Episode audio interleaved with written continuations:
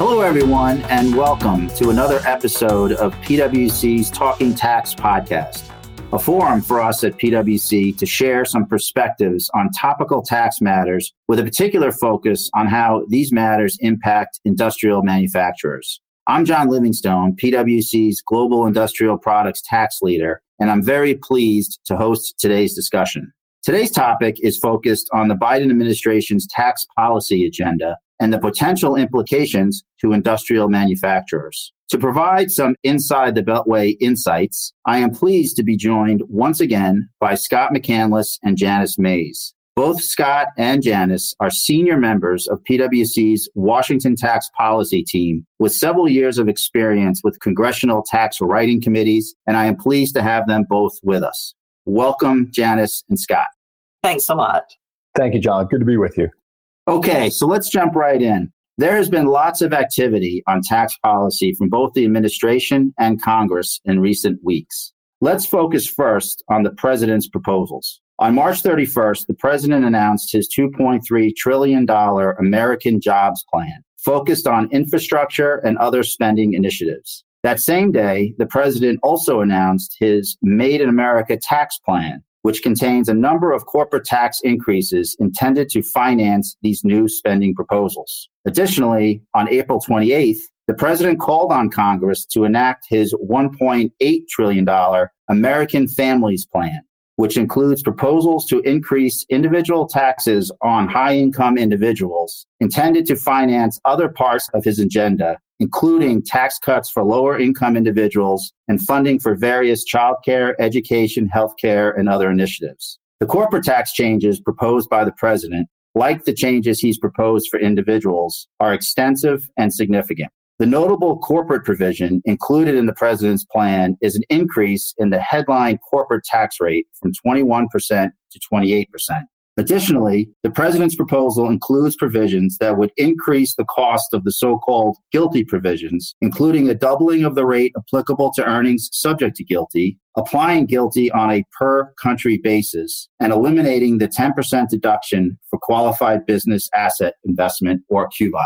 The plan also proposes the elimination of the deduction related to foreign derived intangible income or FDII but replaces it with a yet to be outlined incentive for more effectively promoting R&D investment in the US. And it includes, as previewed in the campaign, a 15% minimum tax on large corporations' book income. Finally, and notably, the president's plan also eliminates one of the more controversial provisions from the TCJA, the so-called BEAT provisions, but replaces them with the stopping harmful inversions and ending low tax development rules, otherwise known as the SHIELD proposals. These rules would deny deductions for certain related party payments that would strip profits out of the United States and that are made to a country that does not adopt a minimum tax on receipt of those payments. The proposed minimum rate of foreign tax for these purposes is set at 21% or some other rate that is ultimately included in a multilateral agreement. Additionally, the SHIELD rules would also deny deductions for expenses related to offshoring jobs while providing a new credit for onshoring jobs and prevent U.S. corporations from inverting or claiming tax havens as their residence. For most US parented companies in the manufacturing sector that tend to have customers all over the world and significant global operations outside the US, these changes, particularly the GILTI and FDII changes, would represent, if enacted, a significant tax expense incremental to the proposed headline corporate rate increase and will represent a significant cash cost for companies across the sector. So, Janice, a lot to cover there, and recognizing that it is still early days and that the Congress, particularly the Senate, will have a significant role to play in determining how these tax policy matters play out. How are these proposals being received in Congress, and what is the latest thinking on what the final legislation might look like? With extremely tight majorities in the House and the Senate, all eyes are on those moderate Democrats in Congress to see what limits they might want to put on this. With the exception of West Virginia Senator Joe Manchin, who has challenged any corporate tax rate above 25%, effectively capping it there since they cannot lose his vote. Most moderates have kept their thoughts to themselves at this point. They've been focused on the spending side, quite honestly, and they're just now turning to taxes. I've just begun to read the first news articles with policy advisors to those moderates, not the moderates themselves being quoted, but their policy advisors beginning to say that after $6 trillion has been spent on COVID and the economy, another 4 trillion more in government spending may be too much in their districts. It's going to take them longer to digest these complex business proposals and I think learn from their local businesses the real economic and U.S. job consequences. The president's budget specifics and Treasury's Green Book, hopefully out in late May, may begin to help clarify some of these proposals for them and clarify the effects. But in the meantime, Senate Finance Chair Ron Wyden has presented a framework of international tax changes of his own that do show some daylight between the administration and the progressives. I think to some extent that has even given business hope that they can begin to go talk about some of those differences and kind of show why things are different. In the House, the tax writers are holding their thoughts close to themselves. They are requesting business input. And in the end, I still think the moderates are likely to moderate that's going to be what this is. This is going to be shrinking the total, shrinking these proposals at some point, but those specifics are not clear yet where they go. And business is going to have to help them figure out where those fault lines are. I completely agree with Janice, John, and it actually makes me think of one particular point with regard to timing and perhaps a cautionary note for some of the folks listening. We are probably still several weeks away from seeing more detail in this plan. It might be the end of May, perhaps around or after Memorial Day before we start to see some documentation or legislative proposals around which we can really build some models. And in the meantime, the cautionary part of this is that you might hear a lot of rumors. So I think it's very important to try to sift through the things that you might be hearing and to, uh, to be very careful about some of those things that might be swirling. There might be some truth to some, and others are mere speculative or even attempts to try to guide the conversation in a direction that somebody wishes it to go and yet may still be unrealistic. So I just caution that because we're still a little ways away from seeing a little more meat on the bones, if you will, based on the proposals that the administration has put out so far. The other factor here that we want to consider is the international development. Janice had mentioned some of the international tax plans. Both the administration has its own, as well as the top Democrat on the Senate Finance Committee, Chairman Wyden. However, there are also attempts to steer international tax policy from the OECD, and there is a key G20 meeting in July. It is expected that Treasury Secretary Yellen will attend that. She has already been leaning in on some of these global minimum tax ideas, and it will be important to see what comes out of that negotiation. While the OECD is a consensus building entity, and therefore the individual countries will have to take any proposals back to their legislatures, but it sounds as though Secretary Yellen is already contemplating a way to deal with that in the form of something akin to, say, a coalition of the willing. In other words, some countries that might be willing to agree orally, publicly, and to try to commit to getting some kind of global minimum tax. And she may bring back that kind of agreement to the United States and try to ask Congress to contemplate that and consider it as they move forward an international tax plan. So that's a very important moving piece to all this. We have to keep eyes on that as well. So, Scott, thanks for laying out a bit of what the calendar for some of these proposals looks like for the rest of the year. One question that we are getting a lot from practitioners and clients is effective dates around the corporate proposals. Can you talk a little bit about what we might see around when these provisions would be effective? Sure, it's a great question. And we are expecting the corporate changes to be prospective. The earliest implementation date that we expect is probably January of 2022. There has been some speculation that it could be phased in. So maybe if they go to 25, they don't do a four point jump overnight. Maybe it's phased in. But again, that is pure speculation at this point and kind of reemphasizes the point I was trying to make about there will be a lot of rumors that you'll have to sift through. So we'll have to watch out for that. But that's possible. Either way, we expect a prospective effective date for the corporate change.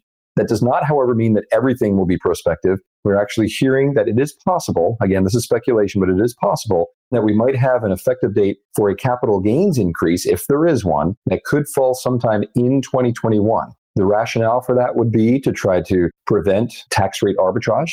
or a sell off of assets. They had summer of selling, if you will, in order to prevent a rush for the exits before an increase in that rate, if it were to come.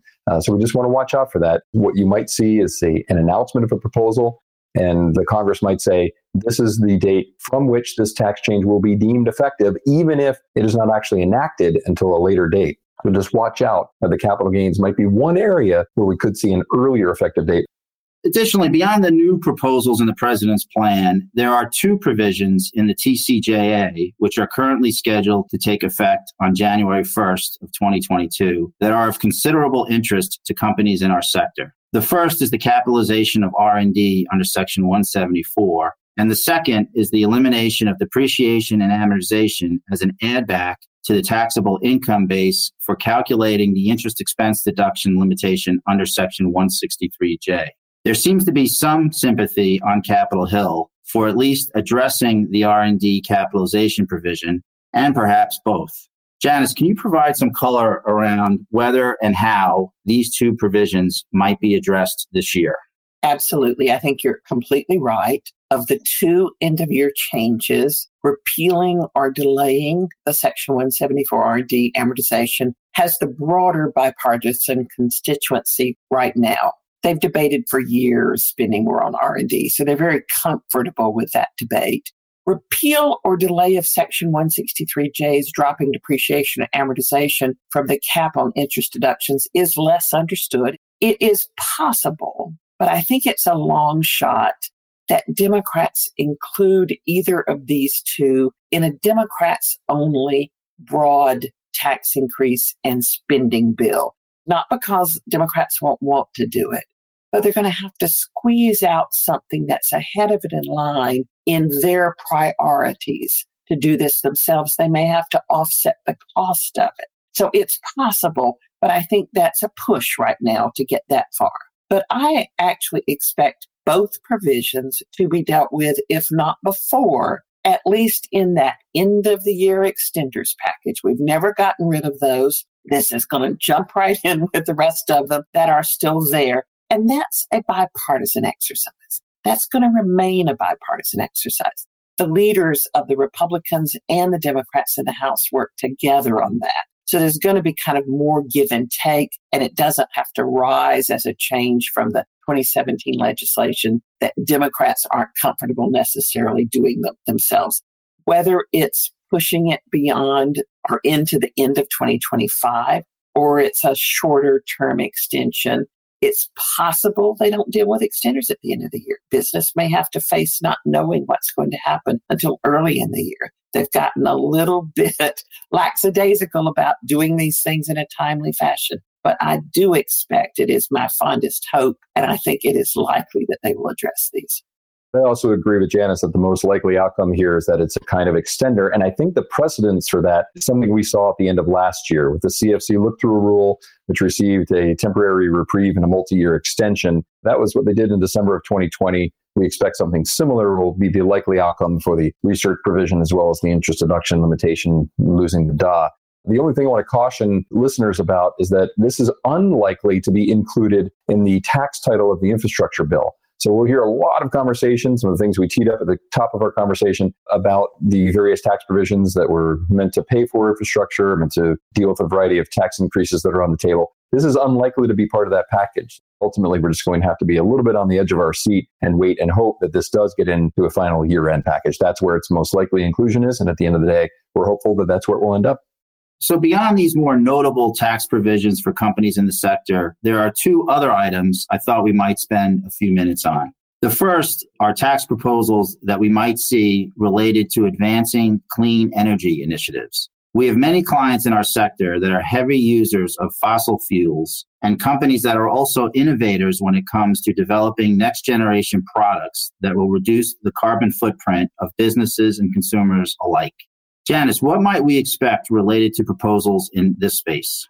Even if Democrats had a supermajority, I think that complete repeal of those tax breaks for fossil fuels would not be easy for them. You certainly aren't going to see new incentives in that world, but that same Senator Joe Manchin is from coal country. And Democrats represent parts of Texas and the Midwest where oil and gas are family businesses for many. For coal specifically, Senator Manchin wants to bring some of these new renewable credits like wind, West Virginia, sort of begin to replace some of those jobs. In addition, Democrats have to internally resolve their debate over whether they try to clean up some of these fuels that are there.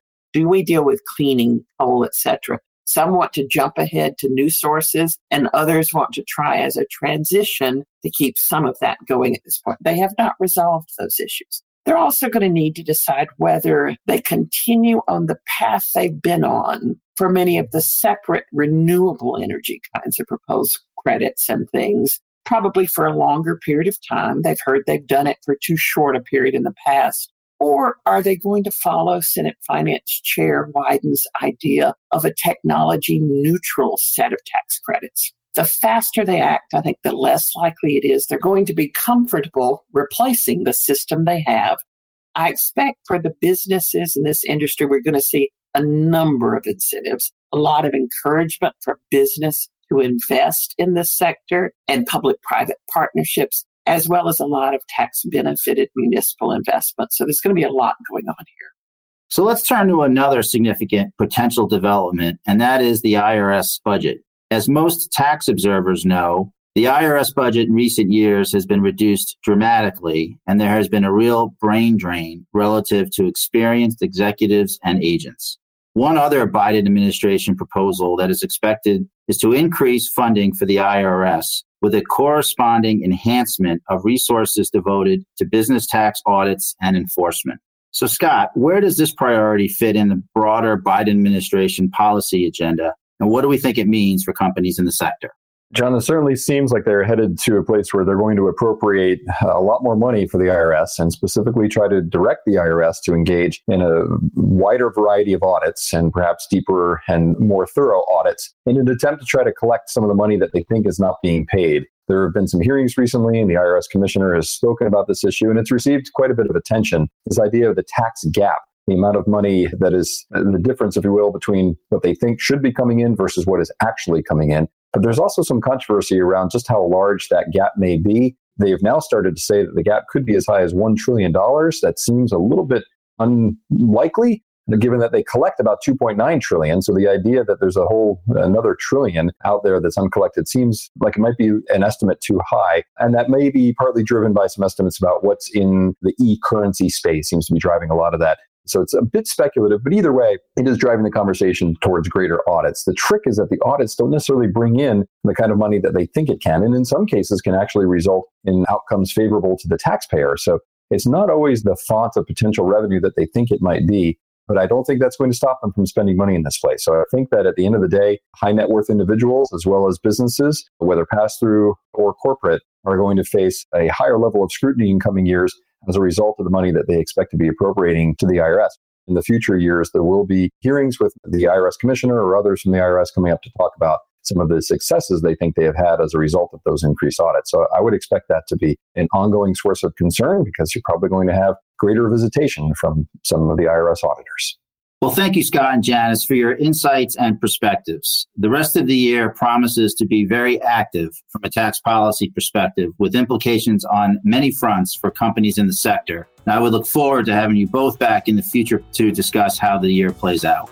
And to all our listeners out there, thank you for joining us. We hope you found this discussion helpful, and we hope to have you join us again for our upcoming podcasts. Take care.